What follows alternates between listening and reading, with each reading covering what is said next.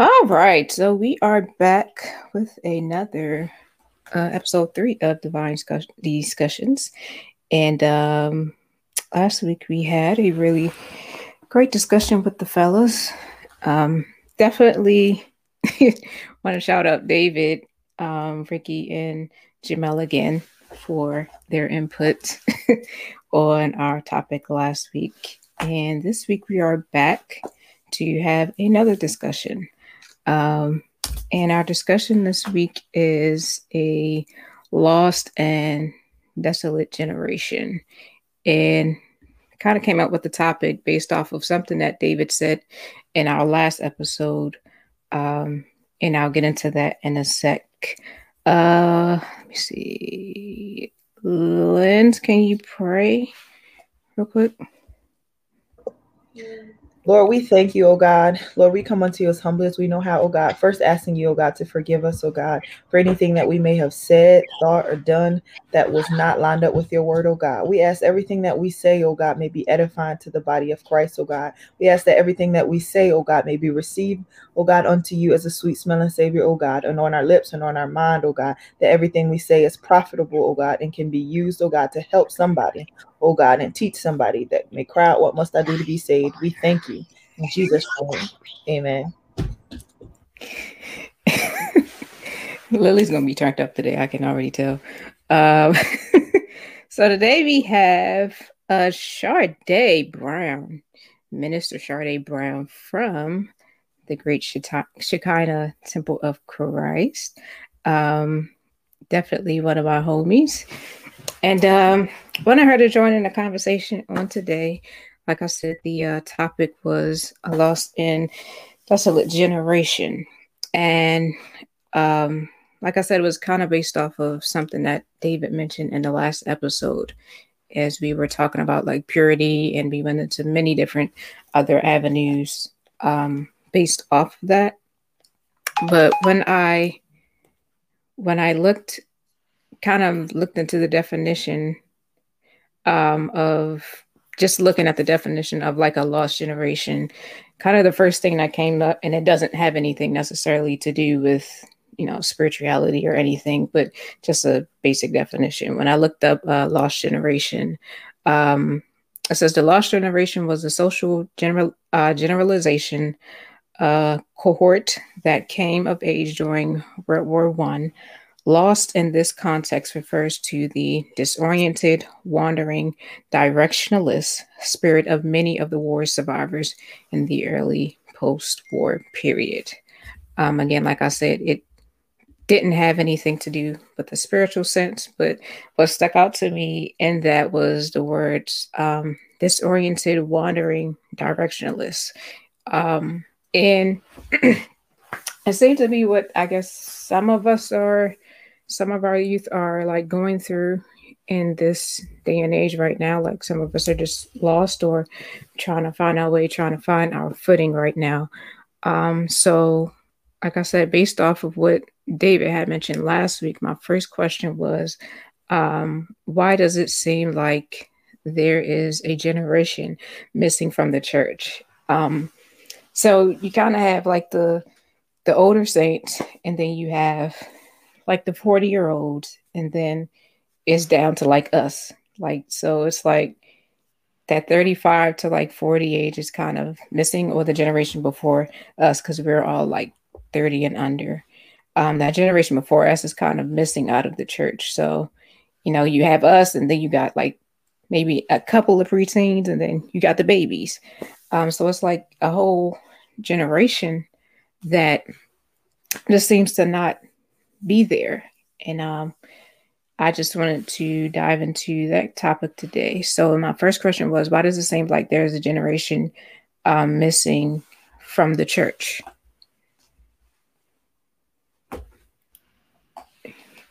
Anybody can start at any time.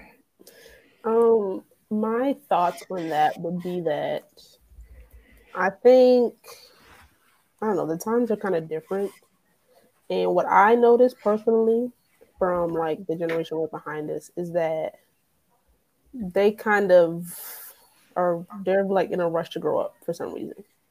Um, and with that being said, it's like, you know, because legally you're an adult at 18. And what I've noticed a lot is, oh, I'm 18 now, I'm grown, I can do what I want. Um, and I guess depending on the household, whatever, they're usually pressed to experiment whatever's out there that the churches try to like keep them from. Um, and a lot of times, what happens is they experiments and they like what they got out of that, and they want to go further and further and further until they've just strayed totally, kind of. Um, and that's just from my personal experience from different youth of the generation behind us. That's what I think. That's my piece.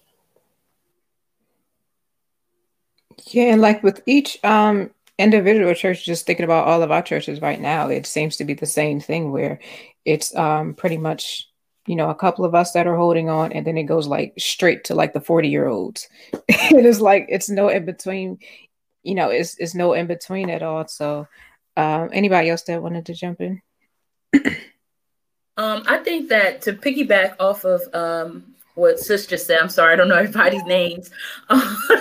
Um but i think also when you look at the generations, just kind of like what you said, you have the older saints, um, and then you know you have the the 40 year olds and then you have like us 30 and, and below.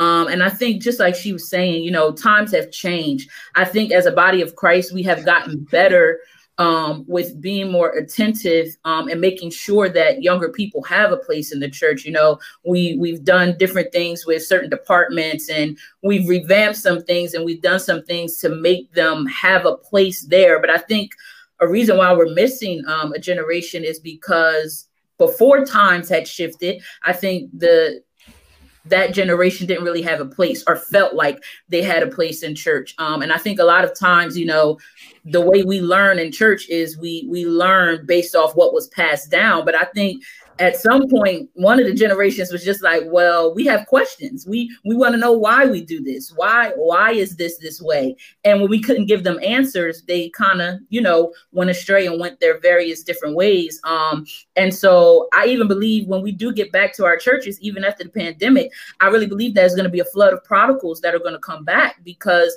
there are a lot of people that are out there in the world and they're not new sinners. They're you know what i'm saying? Some of them have been in church and they know the way. They just something has happened where they there was a disconnect or a lot of people have strayed away because the church hurt. Um, and now that we have gotten better as a body of christ uh, with being more attentive and helping people to understand and grow in their walk i think that that flood of people or that flood of that generation will be coming back. So i mean i think that's one of the, the reasons why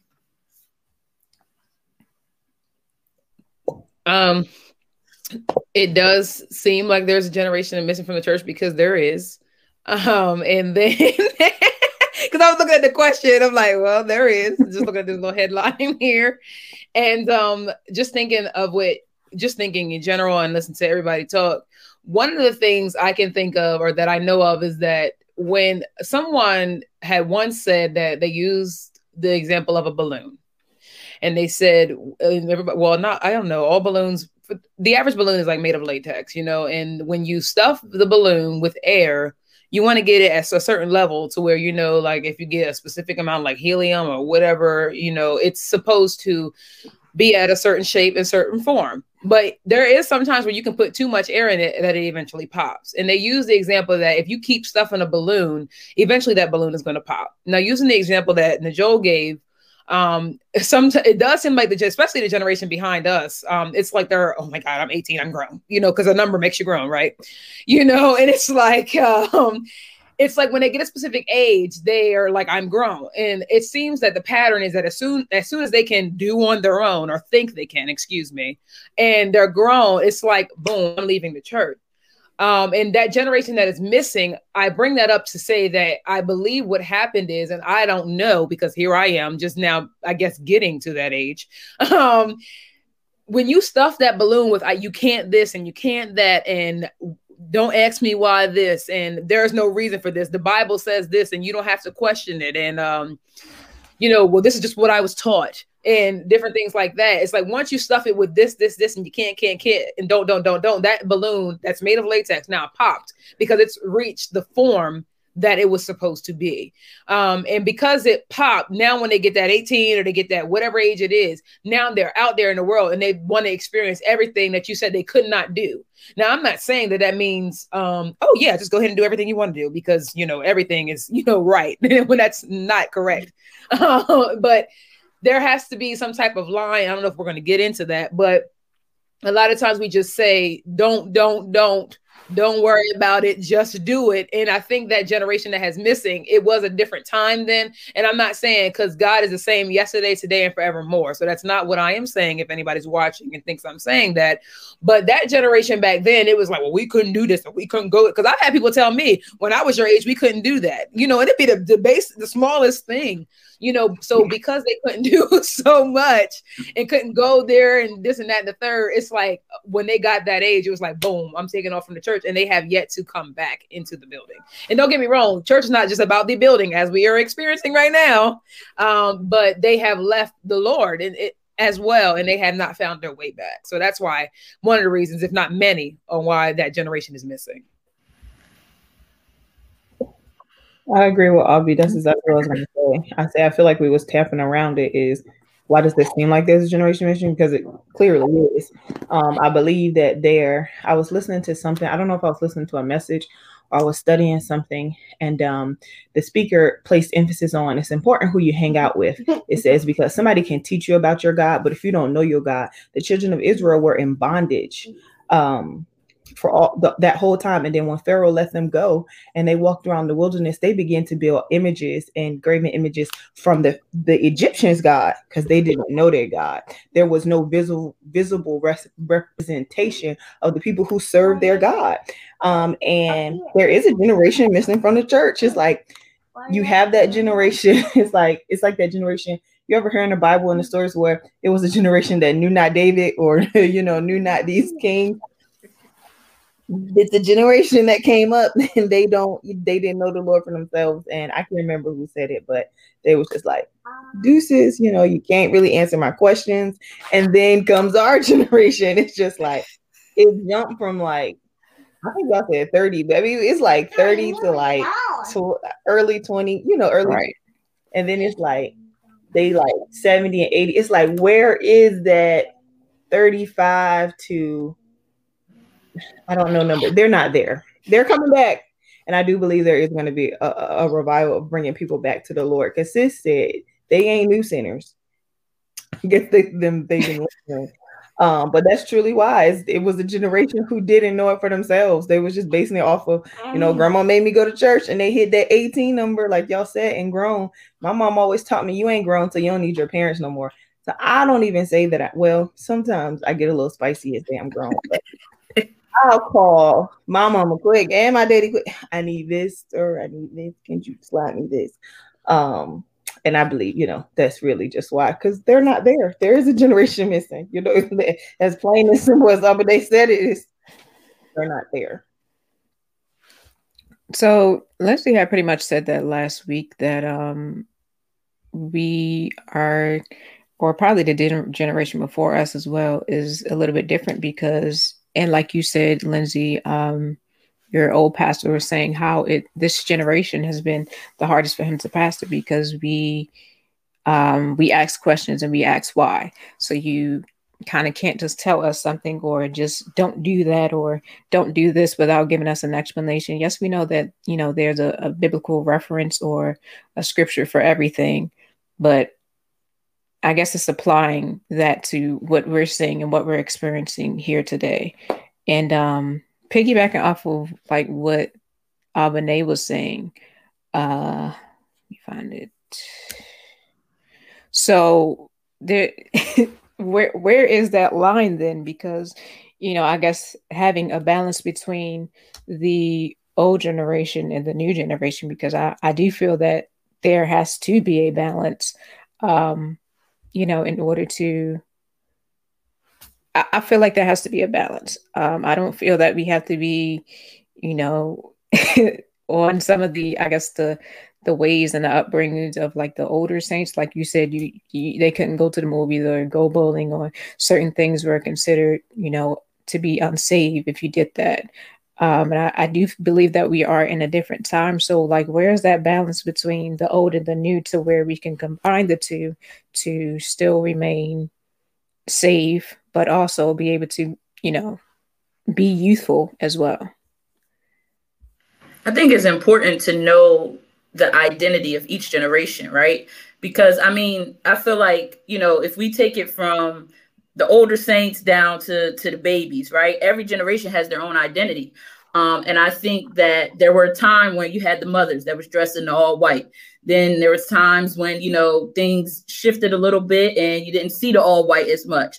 Um, there were times when you know you, you had revivals and prayer gatherings, and that that kind of stopped. And it's it's not a bad thing that each generation has its own identity but i think sometimes we have to change our methods. Now not change the message of the of the bible or change um, the message of christ but change our methods. Because even christ himself when he was on earth he didn't approach everybody the same way. He didn't come to everybody the same way. He assessed the situation and he did what he needed to do to win that soul or to minister to that person. I think we as the body of Christ should do the same. Um, it's not a bad thing that every generation has its own identity um, because with each, I feel like with each generation, they get stronger and stronger. But at the same time, you have to still use wisdom.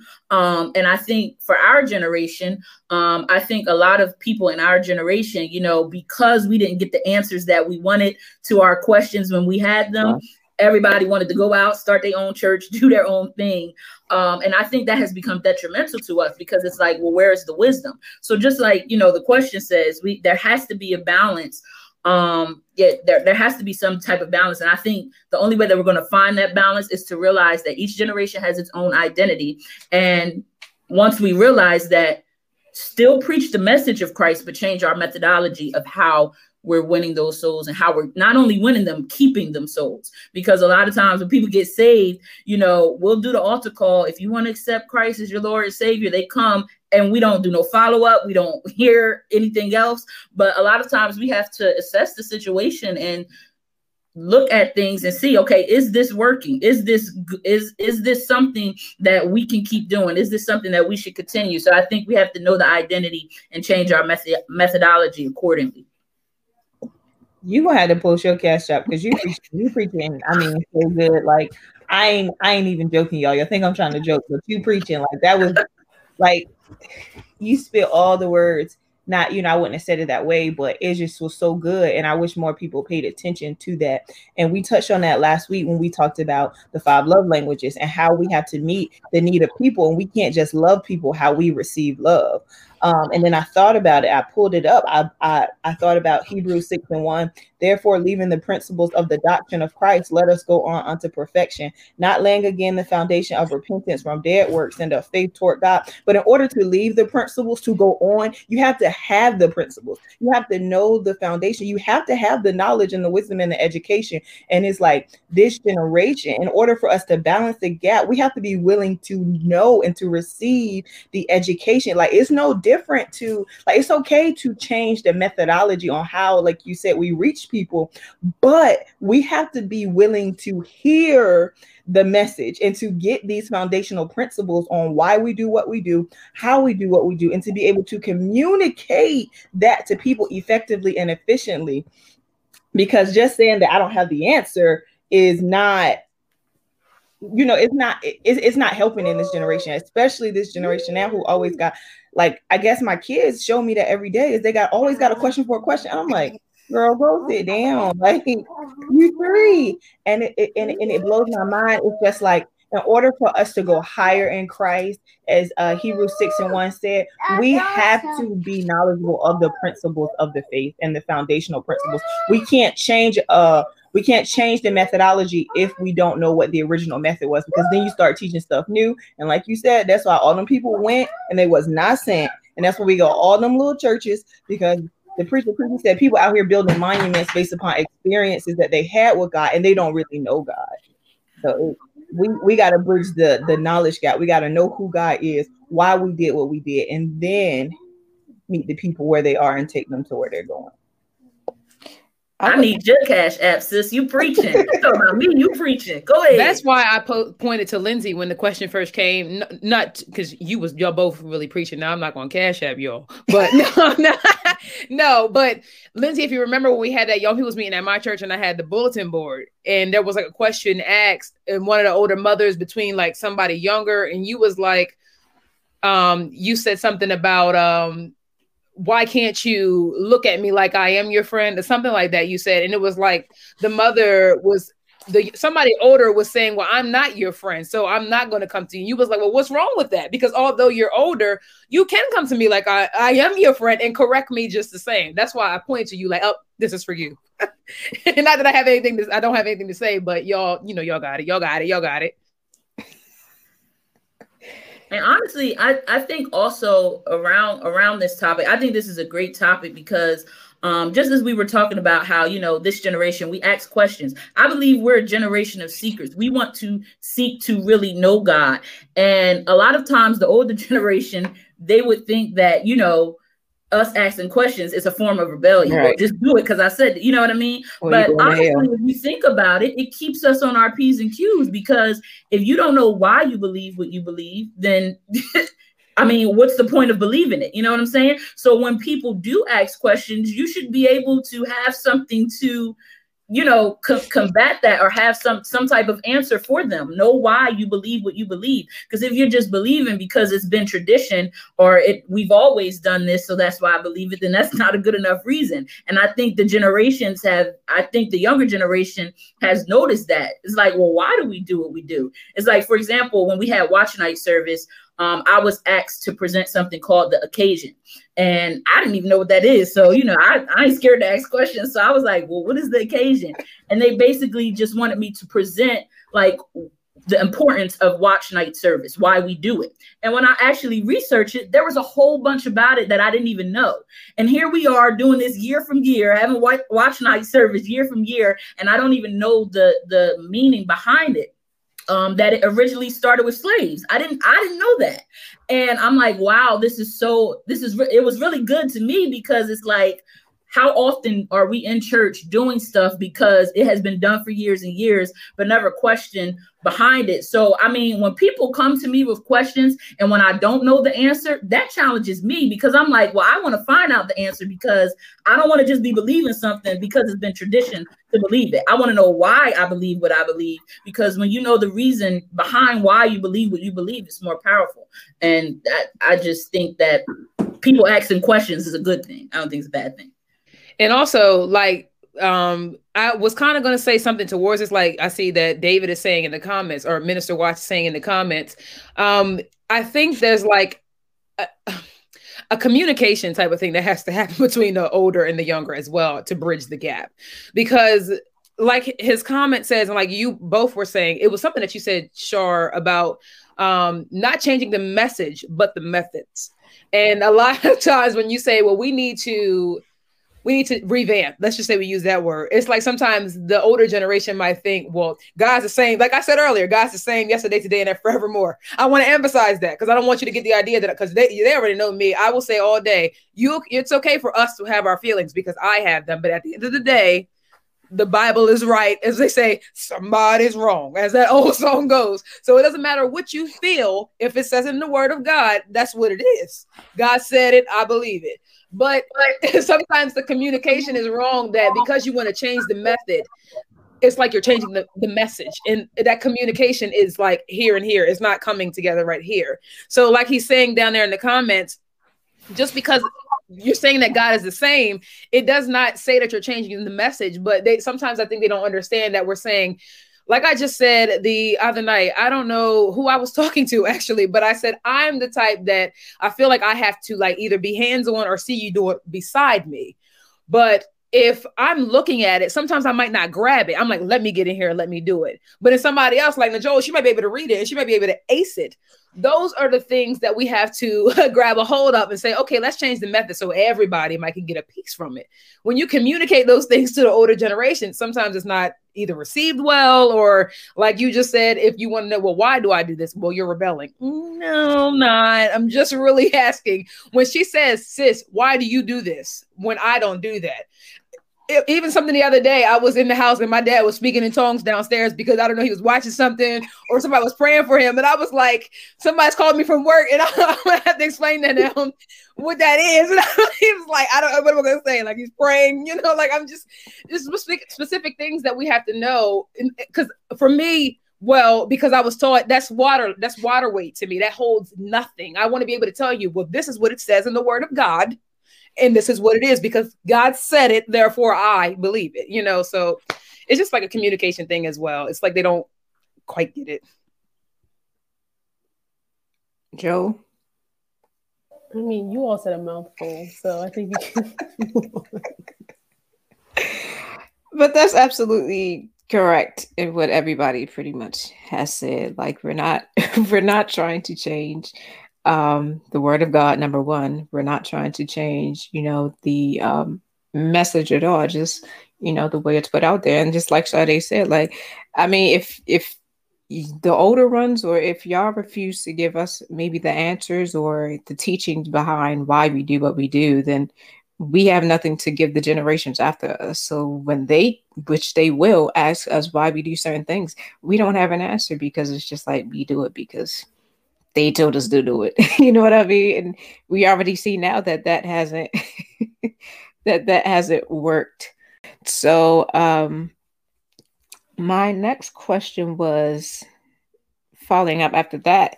Do you believe that we uh do you believe that our generation possesses the same power as the generation before us? Um and whew, what can I say about this? Um I think is plenty basically already self-explanatory. But as we said earlier, I believe someone said like, you know, in the days of old, we've all, you know, grew up in church and seen like, you know, the power of God, like people to really be healed, to really be delivered and set free, you know, for demons to be cast out and all of those types of things. And it seems like, you know, maybe nowadays that doesn't happen as much or um, like you said, everybody's spreading out and doing their own little churches, and you know the doctrine is kind of watered down because everybody has um, their own interpretation of the word and their own interpretations, maybe whether through church hurt or whether through um, things that they experienced that they didn't like. So now we have all of these little, you know, churches with kind of which may say they're Christian or apostolic, but everybody seems to believe something different. Um, and maybe because of that, it may seem that you know th- that the power isn't there. But do we believe that um, our generation possesses the same power as the generations before us, so where we are able to walk in the same authority um, as the you know generations before us, to where we can cast out demons or we can pray and someone literally be healed or delivered? You know, as in the days of old? I think it's attainable. Oh I yeah. Think, no, that's great. That's I think that just demonstrates no. Um, that demonstrates no. The people who before us they lived a consecrated life unto God. They were consecrated. We fast, but when we fast, are we really consecrated? Are we really turned and over in our heart and our mind to God? No. And I, I mean, and I'm in this generation, so I'm not speaking of not speak. I'm speaking personally. No, you're saying it. No and I'm Betty, and I'm trying to no. and I'm trying to advance to to that level. But I do not believe no. that this generation has Stop a hey, be quiet, please. Mommy's. No. I do not believe that this generation is she made me forget my thought. I do not believe that we are we live a consecrated life. I do not believe that we are willing, not all of us, lady at my church, Sister Vicky Brown always say some and some because we do have some you know they call them pillars in the community? I'm just saying there are people who are places who are but they can't do it by themselves you know what i mean? Like it, it, it's a, a, unified power powerful thing like when you go into the house the, the house of god uh, we talked about this one time before, and it was the music thing, just how important music is, how it sets the atmosphere, how when um, that spirit was raging within Saul and David played the harp, how important it settles the atmosphere. I, I know that don't make sense right now, but I'm gonna tie it back in. It makes sense because back in the day, everybody was on one accord. They were all consecrated to God, and because it was easy for miracles to be form, performed, it was easy for things to be cast out because they were consecrated. And I just believe that this generation just wants to. We, want, the, we want the power, but not. Um, we, we want the what it takes to get it. We want the public anointing without the private relationship. We right. want to get up and cast out demons, and we want to say all that, but we don't want to fast for three days. We don't want to get up out of our bed at six o'clock in the morning. Yes, Lindsay, I missed it all last week. Um, we don't want to um, deny ourselves. My friend made a post, David made a post today. He was like, Y'all want cheerleaders because y'all want cheerleaders to praise you in your mess, but you don't want you you want friends. Friends call you out and tell you when you're wrong. And this generation doesn't want that. So I don't want to put all that on the old generation and saying that they don't want the young people to do certain things. But if we're not living the life before them, how can we ask them to do these things? You know what I mean? Not everybody, but how can we, you know, want to we want to lead services, we want to do a youth crusade, but we ain't even faithful in Sunday school. So it's like, how you gonna ask Pastor, you know, let's do something? He looking at you like, girl, you ain't paying your tithes, you not living the life. I'm just trying to figure it out. Like, like help help me understand. I just want to address that one comment. Um, I get that. I understand that, Teresa. It always will not be a person of age, but the comment section is open if people want to, you know, like voice their opinions or voice how they feel, um, or keep the topic open because it's like just like this generation, just like there are pillars in our generation, or just like there are older people who are doing the right thing. Um, but a lot of times people broadcast more of the wrong thing because it's more readily available is more seen oftentimes. So if people have an opinion, we can keep it. So we want them to put it in the comment section because we want the communication to remain open. We want people to feel, you know what I mean? Like we we can talk about it. I think maybe one day, I mean, wherever the Lord lead, our fearless leader, Yanni, um, who who she, you know, wants to, you know, bring on as a guest that we, you know, whether it be guest pastors, whether it be guest evangelists, right. that older generation, we, we're not like um saying we just want to hear young people because again we just said in order for us to go on to perfection leaving the principles we got to have the principles. Um so it's, it's no way in which we want to do away with that generation because without that generation we'd be looking like the people um where they said they they rose up and they knew not david and they was out here serving their own god. So we know the importance of that generation. Um, yeah. um Oh, go ahead, enjoy. Let her go because she ain't saying exactly. That's why I was like, oh, right, go ahead, girl. All right. So back to the question: Do we believe that our generation possesses the same power? No, I don't think we believe it. I think that's the, the biggest part of the problem. We don't believe it. Um, you know, I kind of bring this up every now and then when I'm well, when I was teaching Sunday school in person. But anyway, go ahead. Um, that we see and read of these great works in the Bible but today, that's completely far fetched if anything like that would ever happen. Like, I'm gonna just take a common story. Who would you ever hear of a little boy beating a 10 foot giant? Where would you ever see a 10 foot giant anyway? Like, come on. But I think that's a big part of the problem. Like, we don't have that faith to believe that such great works could happen. Um, and I think that when I'm not going to say minimal things because every miracle of God is great, but when things that are maybe not as extravagant to others are done, that's like amazing. And, and at it really should be the norm, you know, but it's not at this day and time. And I think as time has went on, the belief is just lacked and lacked and lacked.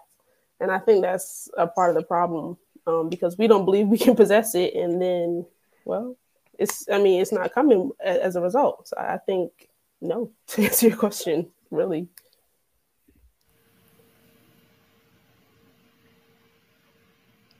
Um, go ahead. Um, I do agree. Um, I'm sorry. Um, with Najo. Um, I was just thinking about me personally. There's um something that like the the elder and the wise and the people that have really lived this saved life, the seasoned saints, that's what I like to call them. Um, they have seen in some of us, and they'll come to you and they'll tell you, like, you're going to be something. I've had people, not to be bragging or anything, no. Um, but um, they've seen things, they see things in you and they'll tell you, but it's up to us to really believe it and and pursue it and, and really do what we need to do as far do you fast and no do you not eat for six hours or eight hours but do you really consecrate yourself to god and really be honest with yourself um and a lot of that might be doubt um it might be um you might not think that you're good enough. It could be a lot of things that we don't necessarily believe those things. Um when it comes to our our my father and um the, his friends and the people that he grew up with you'll hear all the stories dad tells me about how convocation used to be and how he never wanted to go home and different things like that. We don't really experience those things in our generation, but it's nobody, it's our fault because as we keep saying, guys are saying yesterday, today, and forevermore, God don't change. Um, there's even things sometimes where I'm like, well, why don't people get the Holy Ghost like they used to? Because I've been seeing people roll up the floor. I've seen people run into the side of this. There was somebody in our church where her eyeball literally came out. Mm. Yes. I mean, I but she she was okay. Like, I mean, people have really like, I'm serious. Like, I mean, stuff it's not the same, but it's not. It's us. Is this generation is just they we're not the same. We're really not. Um, so I don't think that we have. I mean, I've seen some things. Even there's some pastors that come during anniversary time. There's one of my pastors. I don't mind saying Bishop Roach. I love that man. Everything I could be in the bathroom and that man will say, "Go knock on." I mean, he has not said this, but this is how he, he be like, "Go knock on that bathroom door and tell Sister Blake to come out here." And he will read me, y'all. He will be like, "The devil." I mean, he will talk into me like he been sitting in this house with me. I don't see. I'm not saying we do not, because there are young pastors, and I'm not saying there's because I know there's a young pastor out here that's my age that has that same gift. God has people, you know. But I don't see people like my age that has that gift because that man will read me. Okay, I mean, it's just we don't we don't do like we're supposed to. We rather play video games for 10 hours and then read for 15 minutes. We rather we can jump with our friends, but we can't jump for Sunday school at 10 o'clock. God don't understand. I keep trying to I tell them that they know that. I'm like, God does not understand that and, and, it's me too. He don't want, he don't get that. God does not understand how we can be on time for every restaurant. Uh, oh, let's go out. He does not understand how we can go and be on time for the mall. Hey, y'all, y'all know Baltimore. I see y'all about an hour, and you with me driving 45 minutes. I can well, I don't really be on time, but they know that I asked Laura, you know I'm trying to be there, but he does not understand how we can be on time for everything else, but we cannot be on time for church. God doesn't understand that, and we cannot expect a blessing from the Lord when we can't put in the work for it. You know, so it's not that we cannot have the power, but our parents and our grandparents and stuff like that, they they they sought the Lord. You know, they had their prayer rooms and stuff like that. And us, the only prayer room we got is when driving to, to the church and praying when we getting in the driveway. Really, I mean, let's just be real. Oh Lord, I'm sorry. You know, and then we go into the church. Oh, I forgot. oh God, I forgot. You know, like that's it. That's all we got. but that's true though. Like we um can only pray when we're in trouble, or we can only like um, seek God or go on a fast eh, only if our pastors tell us to. Like, I mean, I was just thinking about myself about the the, uh, the other day. Like, even with working, I'm like, I'm working so much and putting so much, you know, time into my job, but I'm not putting enough time into my word, or I'm I'm missing Bible study tonight or something like that. So I was even, you know, like straddling the fence with that. Like, well, Lord, you you know what I want to do, but it's like work is literally taking too much of my life right now, but you know. Um and I can I piggyback off of what everybody said. I yo, y'all are on point tonight. I'm, I'm having to send everybody cash app. Um, but to piggyback off of what everybody was saying um about this question, um, do we possess the same power? And I I was just thinking about my mind uh, automatically went to Elijah and Elisha. Um, and I think just like everybody has said, I think with our generation, we don't want to be accountable for anything. And when you look at the relationship with Elijah and Elisha, um, you know, he he he followed him. He he left everything he knew. He forsook forsook everything that he knew and he followed him. Um, and I think it all boils down to we have a lot of um, I was just thinking about the year of 2020, a lot of the giants have passed away. Um, and we have a lot of people uh, who are passing away, leaving the mantle, but nobody to pick it up. Um, and I think our generation, I'm gonna be honest, I joked around with my cousin the other day. I said, I'm scared for our generation because we don't have anybody to pick up those mantles of the people of old. And here you are, here you are, you having the giants passing away, um, and nobody there to step into their shoes and to, you know, fill their position. Um, and honestly, a lot of it could be because of fear. Um, a lot of people just don't want to be preachers and pastors. And then you have some who do, and they're not called to it. And so it's just, I think our generation, like, you know, I think our generation, we, we're not picking up the mantles of those before us. Um, and because we're not, it it's like a big gap, like a sinkhole. It's just there ain't nothing happening. Um, and I, I really every time somebody from the older generation or every time a giant in the gospel passes away, my heart literally grieves because I know that my generation, we're not ready, not ready to fill those shoes and we're not ready to pick up those mantles. Um, and so it just makes you think like, you know, we we we got to get back to it. Um, and yeah, that's all I want to say on that. Um, but yeah. Nah, you hit the nail on the head. One of my brothers from the back said, people out here seeking positions, but they're not seeking God. Like they out here, they want these titles and things, but it's like, do you really have a relationship? And I know it sounds so minimalistic when you say that. It sounds so minute, but it's like that's big. Like your relationship with God is the foundation on how you move, how you act, how you talk, how you walk um with God. And I was listening to something last night. I'm not sure what it was saying, but it was like every time you put a fork to your mouth to eat, it should make your mind think of just how you're feeding this body, of just how much you need to feed your spiritual body.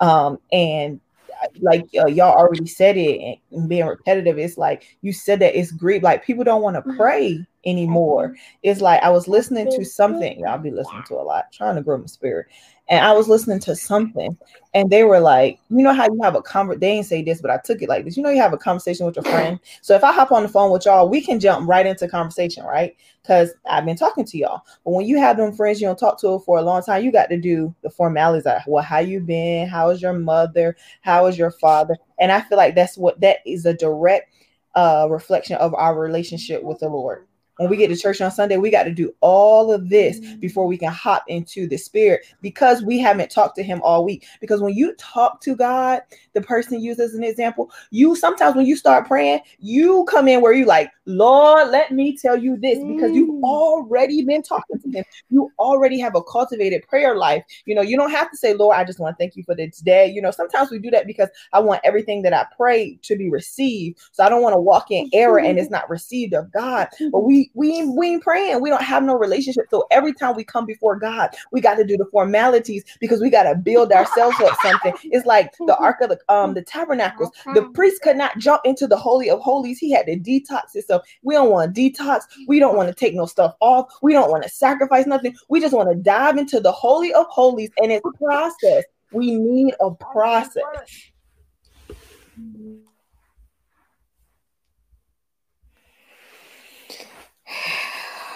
I mean, is there something to be said? Because I don't. I, anybody else got a comment? She wrecked the house with that one. I'm over here shaking and trembling. Woo! But that's absolutely true. We want the um, we want the anointing without the sacrifice, and um, we don't put you know the time and effort into you know our relationship with the Lord. You know, just like we see all the time like when you're when you're in a relationship with someone or you're trying to get to know this with trying to get to know someone like you take out the time to learn about them. You take out the time to text them every day you know just to say what's up or you know you take the time to get to know that person and to really you know what i'm saying? Because you you, you you're trying to talk to them so it's like it's the same thing with the lord. It's like we don't spend no time with them and then like you said, we have to go through that formality because we haven't talked to him for like a week. and that was like, and to be okay. not to cut you off, but I wonder how people feel because even I just be like, Lord, I don't even deserve to call you right now, and I just like, how, how y'all feel. be feeling? Because I'm like, what is going on? Like, and it's COVID season, and not saying that you have to lose your life to it, but it's like, do we really understand? And this is how I I, I feel like I, am not gonna say because too many people have told me, and I know that the Lord has way more for me. Lindsay be trying to tell me, but I'm like, mm, I'm not trying to hear all that. But it's like we're in a season where we know this thing is scary and it's deadly, and it's like, well, if the Lord were to take you right now, where would you go? And if and if, I know y'all know I'd be sarcastic, but I'm very serious. And I say things kind of straight. Sometimes I'm trying to, you know, but seriously though, it's not a joke. Do we sit in church that long? And if we say I, my Aunt Bernice, God bless, that was a saved woman, okay. And I remember one time, I believe it was her. She talked about hell one time, and I, I got the Holy Ghost at 13, and I was just sitting at the gas station. I was like, mm, I don't want to go there because it was about fire. She said it wasn't going to stop. And it's like, dude, we don't we don't hear that a lot now my dad a little bit. He talks about everything. So you you might come to church and that's all we're gonna talk about is hell. And he don't care if you like it or not, but that's what you're gonna hear about. And it's like, do you really know that it's not going to stop because God can't die, right? We're in a season where we have COVID and y'all, I don't want to touch that gross. Well, I was like that before. Can you wash your hands before you touch my sandwich, please? Thank you. but seriously, and I was like, well, if we die right now, where are we going? Seriously, have we thought about that? Because there's no coming back. Oh Lord, just give me one more chance. My preacher, again, Bishop Roach, I have a recording when he was like, God's not coming back for people that say, Oh God, give me five more minutes. He's coming back for people that are ready. Ready. it's like, are we? Are we really ready? Seriously, are we ready? Are we just playing, watching Disney Plus? Because you can come down and watch Soul. And don't get me wrong, I'm not because I haven't watched it yet. They said it was good. I need to watch it, but I'm just saying, are we ready while we watching Soul? Are we need to, do we need to fix our soul? Seriously, are we ready, or do we need to get down, dig down deeper with this soul? You know, it's like for real. I just be like, I don't, I don't get it because I'm thinking about this, and like I, I just, I really like, Lord, I don't even deserve to say your name. Really, I don't, but I'm gonna say it anyway because I know you're the only person that can help me, so you know. I'm with. I think I want to bring this point out, and I want to place emphasis on it because I saw a comment come through. I'm not really paying too much attention to them, um, because I believe that this is going where God wants it to go.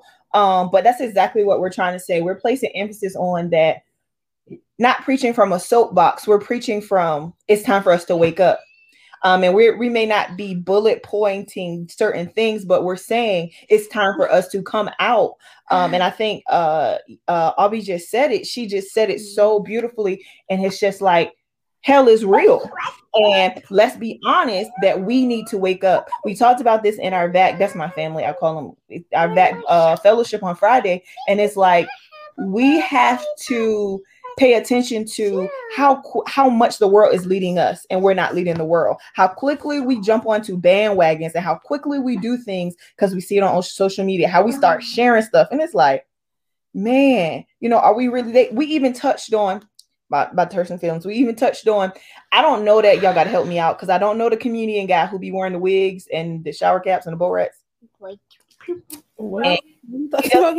comedy. He does like not Carlton, oh, not Banks. Banks. Not Carlton Banks. like, yeah. We as apostolic and believers, we share this stuff, but that's an abomination to God. And it's like how much are we really mm-hmm. willing to come mm-hmm. out from among them and be separate? So we're not preaching from a soapbox, we're preaching from individual things where we know we need to grow and we want to communicate to you just how much we need to do, how much we need to be consecrated to God, how much we need people to tell us that hell is still real, regardless of you don't feel that burning right now, but once you get to hell, that's going to be a burning that's never going to stop. So I don't want anybody to feel like we're just speaking our opinions, we're speaking our personal um I don't know the word I want to use, but we're our personal experiences. But I'm giving you my personal experience so you can know where I'm going, you know, with it, so you can identify with it. Um, but we're not just staying there, you know. That's not our desire because I, I believe it's like where do we go from here? Like we do a lot of talking, and we do a lot of communicating, but we're letting you know I'm speaking from where I was, and I know all of these ladies are speaking from where they were into where they're going. Um, if they're not already there, you know, we haven't arrived, but it's just important to check the intent and the motive um, of of why we why we do um, certain things. But our intent and our motive is not to bash our older generation because I'm very vocal with talking to my leader, very talk to my past leader, very vocal with talking to my my husband on certain things like explain this to me, explain such and such to me. We don't want to bash them because we need them. You know, you cannot uh, burn a bridge you'll need to cross over again. Um, so if you burn, if you walking across a bridge and you destroying it while you walk across, you can never get back over. Um, so I just wanted to point that out. And um, one thing I will say in regards to um, the comment about you know we're we're talking about the issues and not really taking action. Um, who's to say that that action wasn't taken, you know, by a young person trying to bridge that back bridge that gap or get that communication. Who to say that they didn't go to you know the older saints or to go to um, their pastors or whatever and they didn't get the answers that they needed or it was another one of those situations well this is what we were taught. So then we wonder why a lot of our young people again are not in the church. And i've i personally you know heard plenty of stories of young people saying that, you know, where they went to a pastor, where they went and asked why and didn't get an answer. So now they're not in church. So, you know, who's to say that, you know, that conversation did not happen or, you know, that action wasn't taken and they just didn't get an answer back. You know what I mean? So, um, next question is so tying along with that, um, tie along with that, um, in regards to you know maybe we don't possess the same power. Well well we do because we have the holy ghost and you know but again us you know maybe not having the same power or not you know consecrating ourselves as you know the older generation. Um i mean they say there's nothing new under the sun which there isn't but um i do feel like our, our generation may be going through a little bit you know more challenges than maybe the older generation has you know, dealt with before. Um, so I believe that has maybe um, took place and maybe caused a lot of issues with our young people to where, like Abane was saying, you know, I don't even feel comfortable going to the Lord.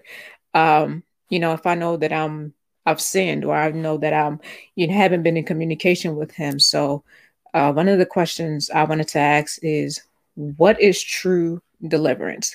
We we see this all the time.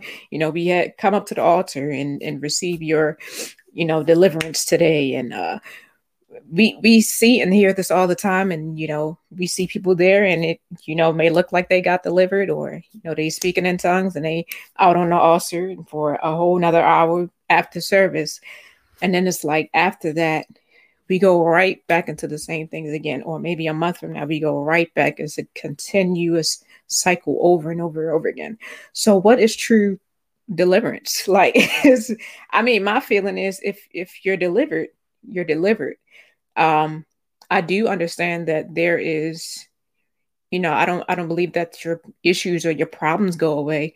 So if you have, you know, maybe an issue with alcoholism or an issue with purity or you know, maybe an addict in any way. I don't feel that maybe the desire may completely go away. Over time it could, but I just feel like if you if you are truly delivered, then you should be delivered. But I mean, I want to get y'all perspective on what is true deliverance to y'all. When I saw the question, it brought back to memory um, Psalm 51, where it says, mm. created me a clean heart and i'm not saying the whole thing but also about renewing a right spirit and i believe that's what it is. Um, it's not saying lord i'm sorry i'm gonna stop doing this and do it back tomorrow and keep doing that over and over again but your heart is clean and cleansed from whatever had you bound you are now renewed from whatever old lifestyle you were stuck into. So that is what i would say is true deliverance. Um, from whatever you might need to be delivered from. Um, but it's not like a and I'm also gonna say this. I I would not say it's an overnight thing either. Um, because different things bind people differently. Um, you can be dealing something dealing with something for years and one altar call and boom, your life has changed forever. Right. Other people, they need to be prayed through daily until like they just come out and unleash themselves from whatever's keeping them captive.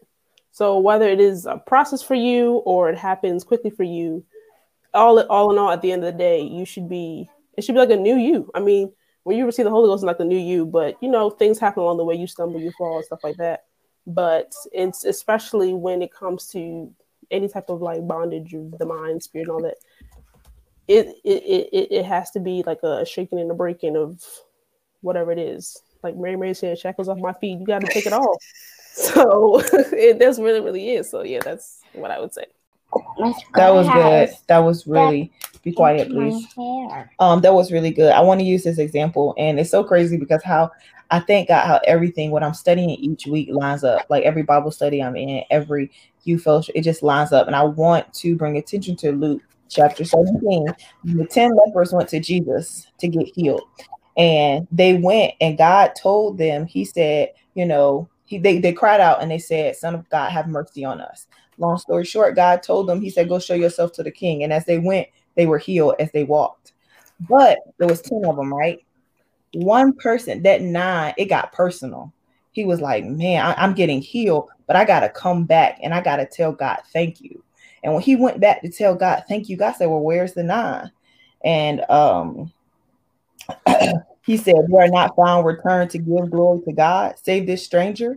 And it said, and God said unto him, Arise and go thy way, thy faith have made thee whole. It's the difference between getting healed and getting whole.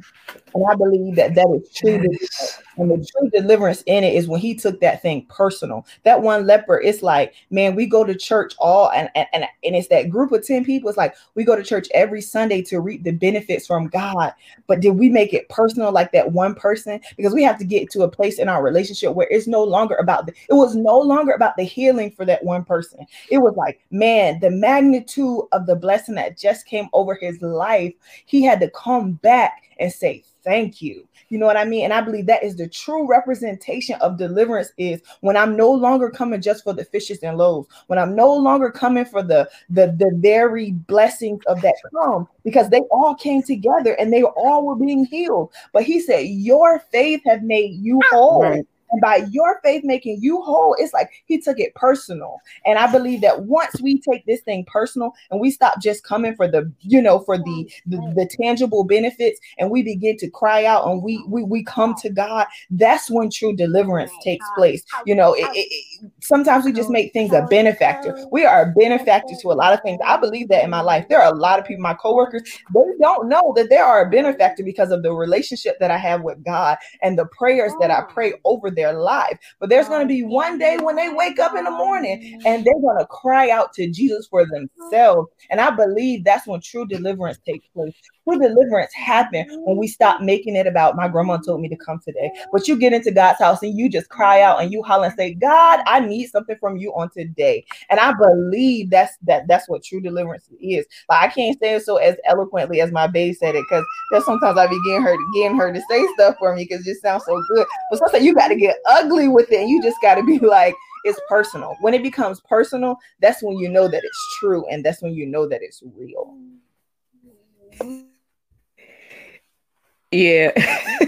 Lily is killing me with this yelling in the background. but um yeah, pretty much uh like you said. Um, Where's the camera? Bye. Anybody else? The camera? I kind of um I did a uh, Lindsay just said. I, I think it is a, a personal thing. Um, and you know, when I was thinking about the question, um, deliverance, that's a really good. I think that's a really good question. Um, what is true deliverance? Um, and when I was thinking about it, I just my mind went to the the children of Israel when they were being delivered, you know, from captivity in Egypt. Um, and just like uh, Lindsay said, she, I mean, I can't even do it justice. She said it so perfectly. Um, I think it's a personal thing because I think a lot of times um, when we when we do get delivered from something, we get so focused and so caught up on I'm out of that thing that I was just in that we don't realize we have been delivered to be delivered into something else. And I think a lot of times when you know we get so caught up on what we have been delivered from that we don't realize that okay god is still delivering you into another place into something else. So we stuck in the hallway you know thanking god for it. And don't get me wrong ain't nothing wrong with that but we're stuck you know with what we just got delivered from not realizing that god is still delivering us into a place. Um and i think that that's what true deliverance is. It's drawing us out from one thing into something else.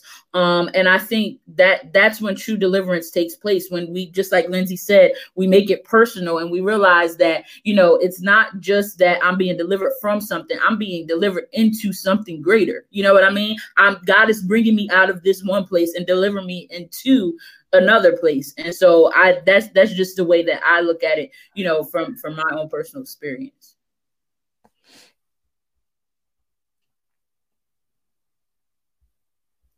Up. Y'all is preaching. Um, that was a beautiful question. Um, because we hear that how many y'all need deliverance today? Oh, come on, God is calling. He's calling. You know how they be. Woo, you know I grew up in church. You know, but uh, no, no, no. Um, it's it's y'all put it greatly. I'm y'all y'all's good. I'm just thinking like um sometimes it's good to sometimes we go through so much that we have to focus on the fact that we already are delivered um regardless of what we are going through um i'm not like a you know i think minister simeon asks what stops you from being a bible scholar um he's not watching but if he was i still say the same thing um you know what stops you from being you know he had an accent but i'm not like a bible and Shar, it sounds like you are too go ahead um, and Lindsay is, and the Joel be playing too. You know, Ayana, I don't know about you. You be trying over there. You be nah, but seriously, I picked up my iPad because I have like different notes in here. And I remember one time I was going through something, and uh, Pastor he had preached Psalms 116. Um, and just um a couple of verses. The first one said, I love the Lord because he hath heard my voice and my supplication. Um, and it says, Because he hath inclined his ear unto me, therefore will I call upon him as long as I live. Um, and I have to say, even with me, I don't mind saying that for a long time, even though I got the Holy Ghost at a young age, I say this very open. Sometimes we just ride on our parents and saints or whoever it is that brings us to church or whoever we're close to. We just ride on our coattails. But until you go through something, and not even have to go through something, but when you get older, you start to like break down things and say, "Oh, because he lives, I can truly face tomorrow." You know. And when this scripture was like being broke down that night, I was like, "Oh, wait a minute! I love the Lord because He have heard my voice and my supplication." Because I was going through something at that time. And because he have inclined his ear unto me, therefore I will call upon the Lord as long as I live. And I'm like, okay, I'm going through something. And I bring it up to say, like, sometimes we are going through something because it never said it would be easy. You know, these songs that we sing, are you we listening or are we just trying to, okay, me get the right key? No, listen to them words. but you're a winner in the end. So sometimes it's like we're going to go through those things, but we have already been delivered because the Lord has already given me the greatest gift there is. So with that gift, I can go through whatever it is if I allow him to. Why? Because I love him.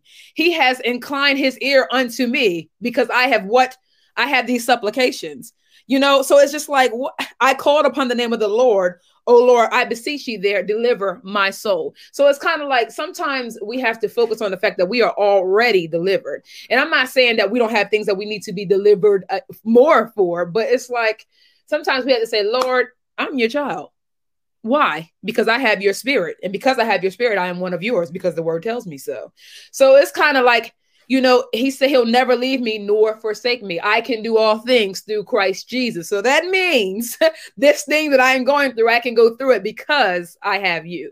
So sometimes we just have to really break down these things that we hear all the time in church because you know like i said like, oh come on who needs to be delivered today who you know so it's kind of like those things that we have on here on a repetitive basis we have to start really breaking those down because it is repetitive. I think Shar mentioned earlier, which was very true, by the way, um, the traditions that we are used to. And it's like, why do we do it? And some of these traditions are true, don't get me wrong, but we hear a lot out of tradition.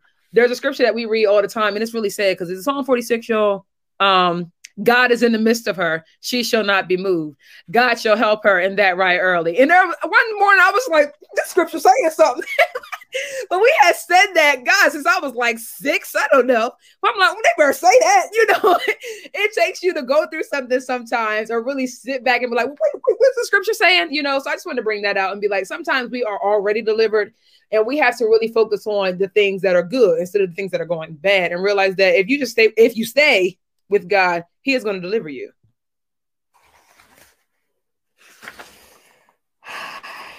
Y'all are doing a lot.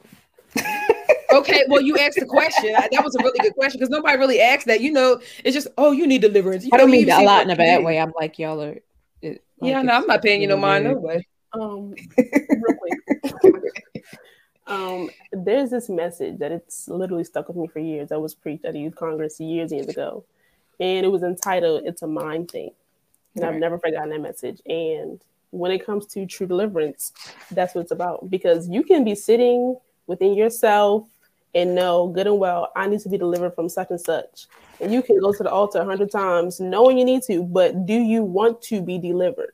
Mm. Is it in your mind to actually want that deliverance? Because depending on what it is, that bondage can be addictive. Right. So it's that's all I want to say. It's a mind thing. And um, with that, it's it's absolutely a mind a mind thing. So where it says, "Let this mind be in you." Um, but um, again, true deliverance.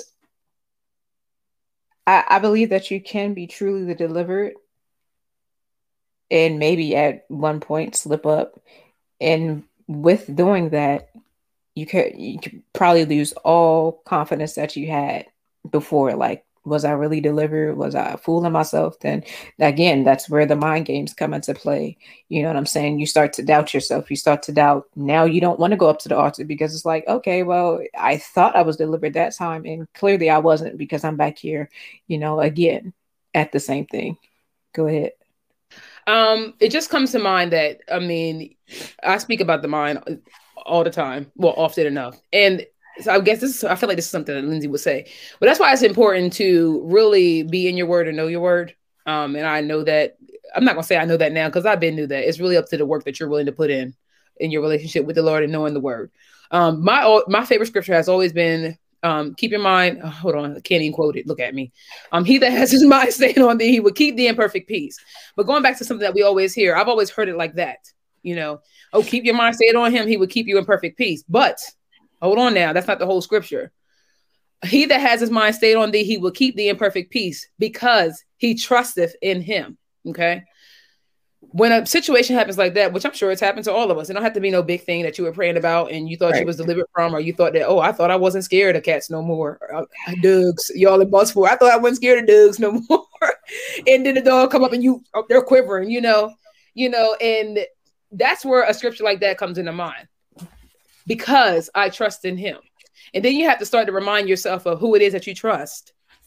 The blood will never lose its power. Okay, that's when a song comes in. You have to remind yourself of that song. So it's really important to refresh your mind. And Joel, as she just said, you know, um, it's a mind thing. And trust me, I don't know about y'all, but I probably know most out of everybody on this chat about that mind thing. It's really important to replay in your mind if you have to do it daily. I'm serious. If you have, to, I know if you have to do it minute by minute, to replay your mind and refresh your mind of who it is that you serve and whose you are. Because that scripture right there it's my favorite scripture for a reason you know. Um you have to trust in him. He is not a man that can tell a lie. So if he says he's going to deliver you he's going to do just that. If he told you you were delivered if somebody has came to you and prophesied to you and said you are delivered from blah blah blah blah blah that means you are delivered because I'm telling you, I've had people read read my life. If they tell you that thing and you know that it was God, okay, you know it's God. And you know what? God is not a man that can tell a lie, right? If you trust in him, he will keep your mind in perfect peace. Now, that does not mean that something's going to come to this mind. I mean, that's not going to come to the mind. And I I don't necessarily think that mind means here it's like a, a spirit type of, you know, heart and mind type of thing. But you have to keep telling yourself, God, I trust in you. I'm going to trust in the Lord. And the more you keep, it's like practice makes perfect because, oh, I'm trying to, in that practicing part. but the more you practice that thing and the more you keep reading and the more you be like, all right, like, listen, all right, devil, because that's what it is. Resist the devil and he will what? Flee from thee. You're going to have that thing down. But again, it's all about knowing the word. And if you don't know the word, I, I, to be, be quite honest, you're really not going to go anywhere. Uh, that's why I'm like, Lindsay will say this, but it's really the, the truth. People will say it in my church. I'm like, uh, you're not going to be able to get nowhere if you can't. If you don't know this, what's the, the word is sharper than any two edge? What? That's I'm I'm saying they say these things all the time in church, but really until you really get into it, you're like, oh, that's what they was talking about because you're gonna need it because the enemy gonna put anything in your head. Trust me. So yeah, that's all I wanted to say on something like that because I know that can happen, and I've been there. Well, like, well, maybe maybe he wasn't maybe that wasn't the Lord. And I'm like, okay, hold up, because he ain't gonna read me for a reason. So I knew that was Lord because he ain't been here with me. So you really just have to be like, hold up, who is it that I serve? Okay, yeah, you're right, Lord. I'm wrong. Anybody have another comment before I go to the uh the last well it's not a question, but it's just um any sentiment. Does anybody have anything else? so we were just talking about um prayer Did you cook it, Amine? Girl, no.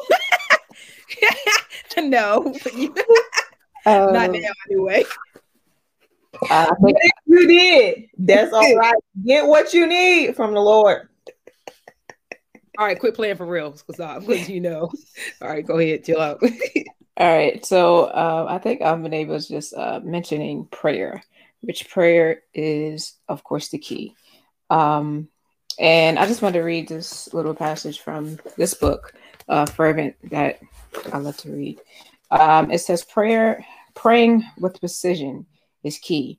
When we pray about the places where we sus- when we pray about the places where we seriously suspect that the enemy is at work, that's how we keep our prayers focused not only on the particular situation, but on biblical truths that are consistent with maintaining victory in the midst of them. And um, one thing that this book mentions is praying specifically and strategically. And I think that's um, very important when we are dealing, like um, and he was talking about, with the mind or whatever addictions or whichever, whatever you know things that we may be dealing with. It's very important to pray specifically for those things, specifically and strategically. Um, you know, that's that's just like somebody, you know, saying, "Lord, give me a house." Be specific, Lord. I want a five bedroom with three bathrooms and a garage. just that's what I want. That way, when you when you get a five bedroom with three bathrooms, you know it was the Lord because you asked specifically, and He gave you, act, you know, specifically what you desired. So I just want to, you know, you all. Yes, it's not a question or anything, but did anybody have a comment on just praying uh, strategically and specifically, and how powerful that is? What? I agree. I agree. I just want to put this in there. His name is Bishop Douglas Anthony.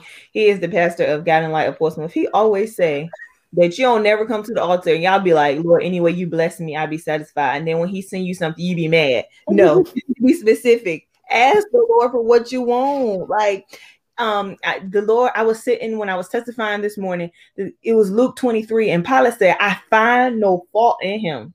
And that's when they were trying to accuse Jesus, but he found no fault. God is perfect. What we ask for, and if it's God's will for our lives, He gonna give it to us. So be specific because you people be trying to be deep on some. Anyway, you bless me, Lord, I'll be satisfied. Stop lying. Tell the truth. Because if you want a 10 piece nugget and somebody bring you a four piece nugget, you're gonna be mad because you're still gonna be hungry.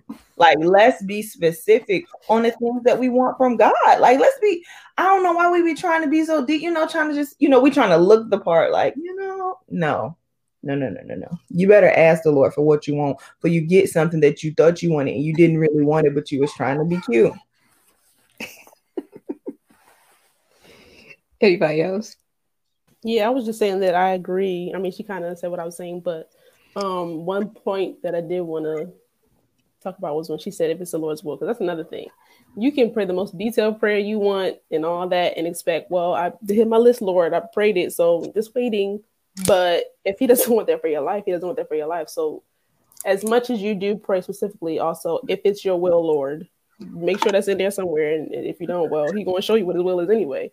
But yeah, so but I do agree with the the specifics part because I have seen no, no, I'm not gonna tell my real story, but I've seen where you know someone prayed for something and they were not pleased. yes, they were not pleased when they got what they prayed for because they were just generalizing. I'm just like, well, you know, but it's so it's very true. Like, tell him what you want and exactly what you want. Like, and I think sometimes too people try to be like, oh, anyway, you bless me, Lord, because we know that oh he knows our thoughts are far off. Okay but he want you to say it to him. Speak to him like you know so yeah all that ties in together and yes i agree 100% Speaking of, um, what did you just say?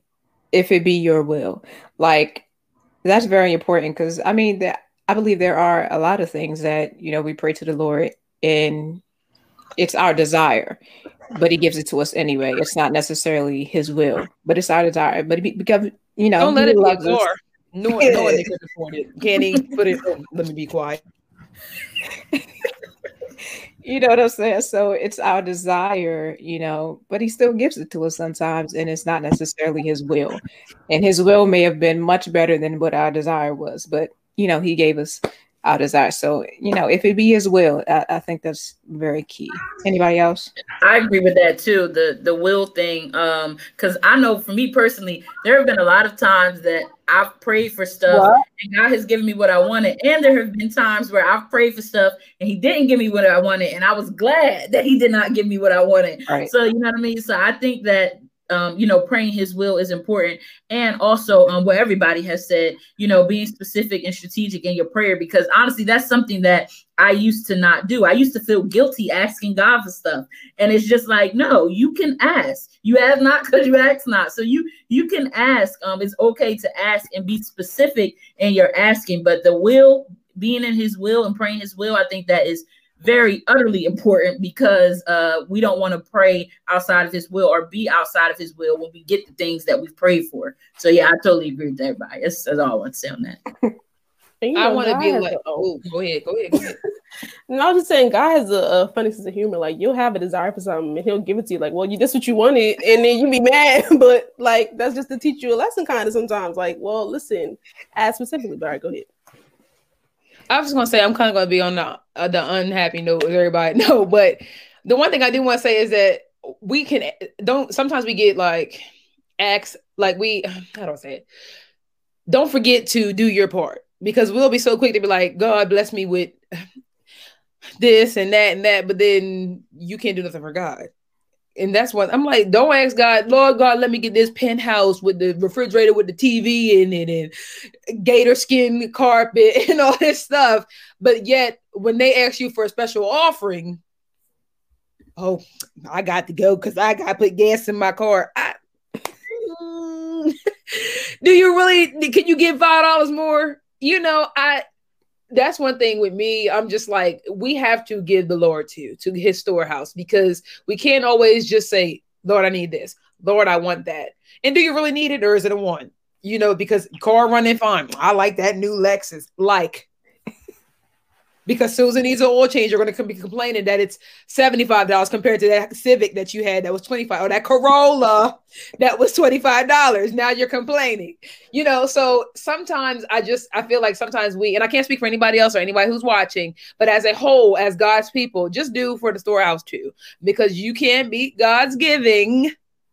And I remember a long time ago at convocation, who was it? I can't think of his name. Um, I miss my Honda. Them things good on gas, girl. But um, who Elder Hollis? I don't, I don't know if he's a bishop, but I was calling Pastor Hollis. It was a long, long time ago. The service was over, and they took up an extra offering, and um, I gave it because he started talking about how we pay to get our hair done and everything like that.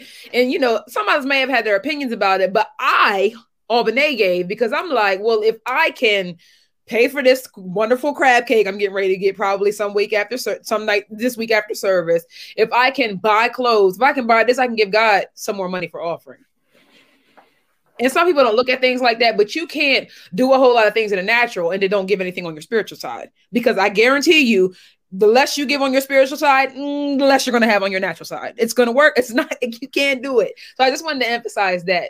Just bless your storehouse too. And the more you do that, and the more you pray strategically, can't even say the word, and specifically, it'll all work out for you good. And I know that. Okay. Um, kind of going with what you said. Um, another thing that I thought of, like we don't believe in genies or whatever, but basically God is not like a little genie. You rub the bottle and you sit back. Okay, this is what I want, God, and He just poof. no, like, right.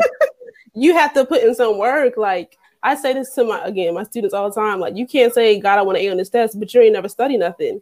God, I want this. Like we've been talking about houses and cars, but you spend all your money every time you get. Like you have to. You listen. It's a give and take thing. So like, all right, God, I'm putting away my money. I'm saving. I want this type of house. I want this type of car. Not God. I'm sitting. You know, on my Waiting around for you. Yeah, right. Like it, it- that's that's not how it works. Like you have to put in some work to get out. All right. As they say, you know, you take one step, he'll take two. So That's you it. to Like, accept. yeah, you gotta accept. Yeah. Like, don't be trying to My ask. step You ain't that know, big either.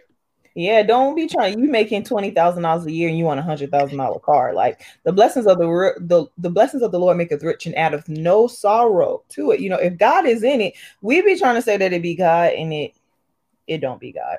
Um, it don't be God at all. And it's like you up here stressed trying to pay this hundred thousand dollar car, and you knew for a fact that, and like you said, it's not a genie. Back in my day, coming up, they used to have a song. I'm not a genie in a bottle, baby. You know what I mean? God is not a genie, but it's like place the emphasis on all the way back to Abby on giving to your storehouse. And I'm just in share a personal testimony of my I said in 2020, I said even before the pandemic happened, before I even know, even before I knew what coronavirus was, um, I said, God, I'm gonna give more than I received this year. And that's what I did. I gave, I mean, we're not talking, and I'm not trying to toot my own horn, but I'm not talking about, hey, I gave my sister five dollars or hey, I gave my sister ten dollars. I'm talking about bless bless people. And god has blessed me in 2020 more than i can imagine. And no it wasn't always tangible things. It was spiritually like i know some people say they out here struggling but i ain't never been so strong and on fire for the lord than i have after i came out of 2020 and he exposed where i was and i had to get that new connection. So it's like we gotta pray specifically and pray strategically, but it's like also what does God want you to do? What is God's will while we're praying? Because a lot of times we pray and we pray amiss because we have our own desires. But it's you know, he said, not thy will, but not my will, but thy will be done in my life. And Abby just is she's that, that's just so important um, and it's so crucial. Like Najo said, it's not a genie. You can't just say, poof, God, give me this, and you're not working towards nothing. Like, why would he give you something that you cannot, if you're not a good steward over what he has given you, why you think He's gonna bless you with something else? You know what I mean? And then people be falling like, God, he not fair. No, God is fair and God is a just God, but he knows his child and he not foolish neither. But I'm sorry, I think that was a hand up and I'm not sure. I don't know. First of all, I can't find the mute button. There we go. uh, but I kind of lost my train of thought, but it came with what you were saying about like just praying and oh, asking amiss. Um, one thing my mom told me because I was like, I'm I think the Lord trying to tell me this. And she was, I said, you know, I told her I wanted to pray about different things like that. And she was just telling me, I told her Joel about it. She was like, Well, if you already got in your mind with the Lord and said to you or whatever, what's the point of you praying pretty much and it just made me think about what when you were saying I just use a car for an example. Oh, I want me a BMW, and you you already got in your mind. Oh, well, I have good credit. I got my down payment, which you know, just using it for an example. So you don't need God because you're like, oh, thank you, thank you. You know, and then you're you're and then you like whatever God say, I'm going to do. But and Lord willing, Lord, please, just Lord willing, Lord, whatever your will is for me just and then you go to CarMax. Oh, here's a three series, and you didn't look at nothing else, and they could have had a better deal for you. And then you, oh, God bless me, did he? Because your mind is already set. You know what I'm saying? Sometimes we're like, well, Lord willing, and the Lord will make a way. Sometimes we're making our way, and then we try to put God in things.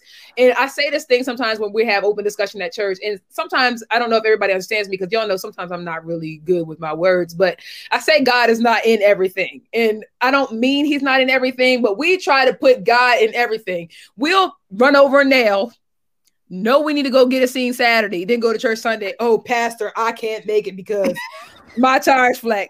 God must then want me to go. you knew you ran over the nail yesterday. God's not in that. And sometimes we put God in so many different things that he's that's what I mean by that, y'all. Like God's not, we put God's gonna make a way. He would have made a way if you didn't go make the way yourself. But I mean, so when we pray and we ask God for things, we really do have to be specific. I know someone that told me one time they told they described what they wanted for their husband and everything, and they got okay, sis. I mean, she she said how she color, build, and everything. Okay, girlfriend, you know what I'm saying? So she prayed for her her husband, her man, and she said that God delivered how she, you know, she wanted. So even when we're praying and we're being specific, it's good to go with an open mind. If we're going to say, Lord willing and Lord, whatever your will be, because we'll say, let your, let your will be done, but we kind of already got where we want right. our will to be. So we have to stay straight, not leaning left, not leaning to the right. That's what I want to say. Because she said we're praying and we're being amiss. And that's what kind of came to my mind. Because when it comes to these natural things that we want, our homes and our cars, because I had a discussion with y'all about stuff like that. Because I'm like, sometimes when I'm praying about natural things and I already know that it's going to be an okay thing for me, I'm like, what do I like? ask God for. I mm. really be having like I'd be struggling. I'm like, God, was that you that light turned red? So you were saying don't go that way? Because I really be like, what am I looking like? God, what, are you trying to tell me don't go? What are you saying? I really seriously, but we have to be straight and don't lean left to right when we're really saying, God, let your will be done. Don't be leaning leaning to the left. Don't be leaning. I don't know. Who to the, don't do well, that. Just stay straight. Lean not to your own understanding. Um, That's it. All right. and um, again, I believe the Lord. You know, when we do ask, Lord, let it be your will or whatever like that, He will send confirmation.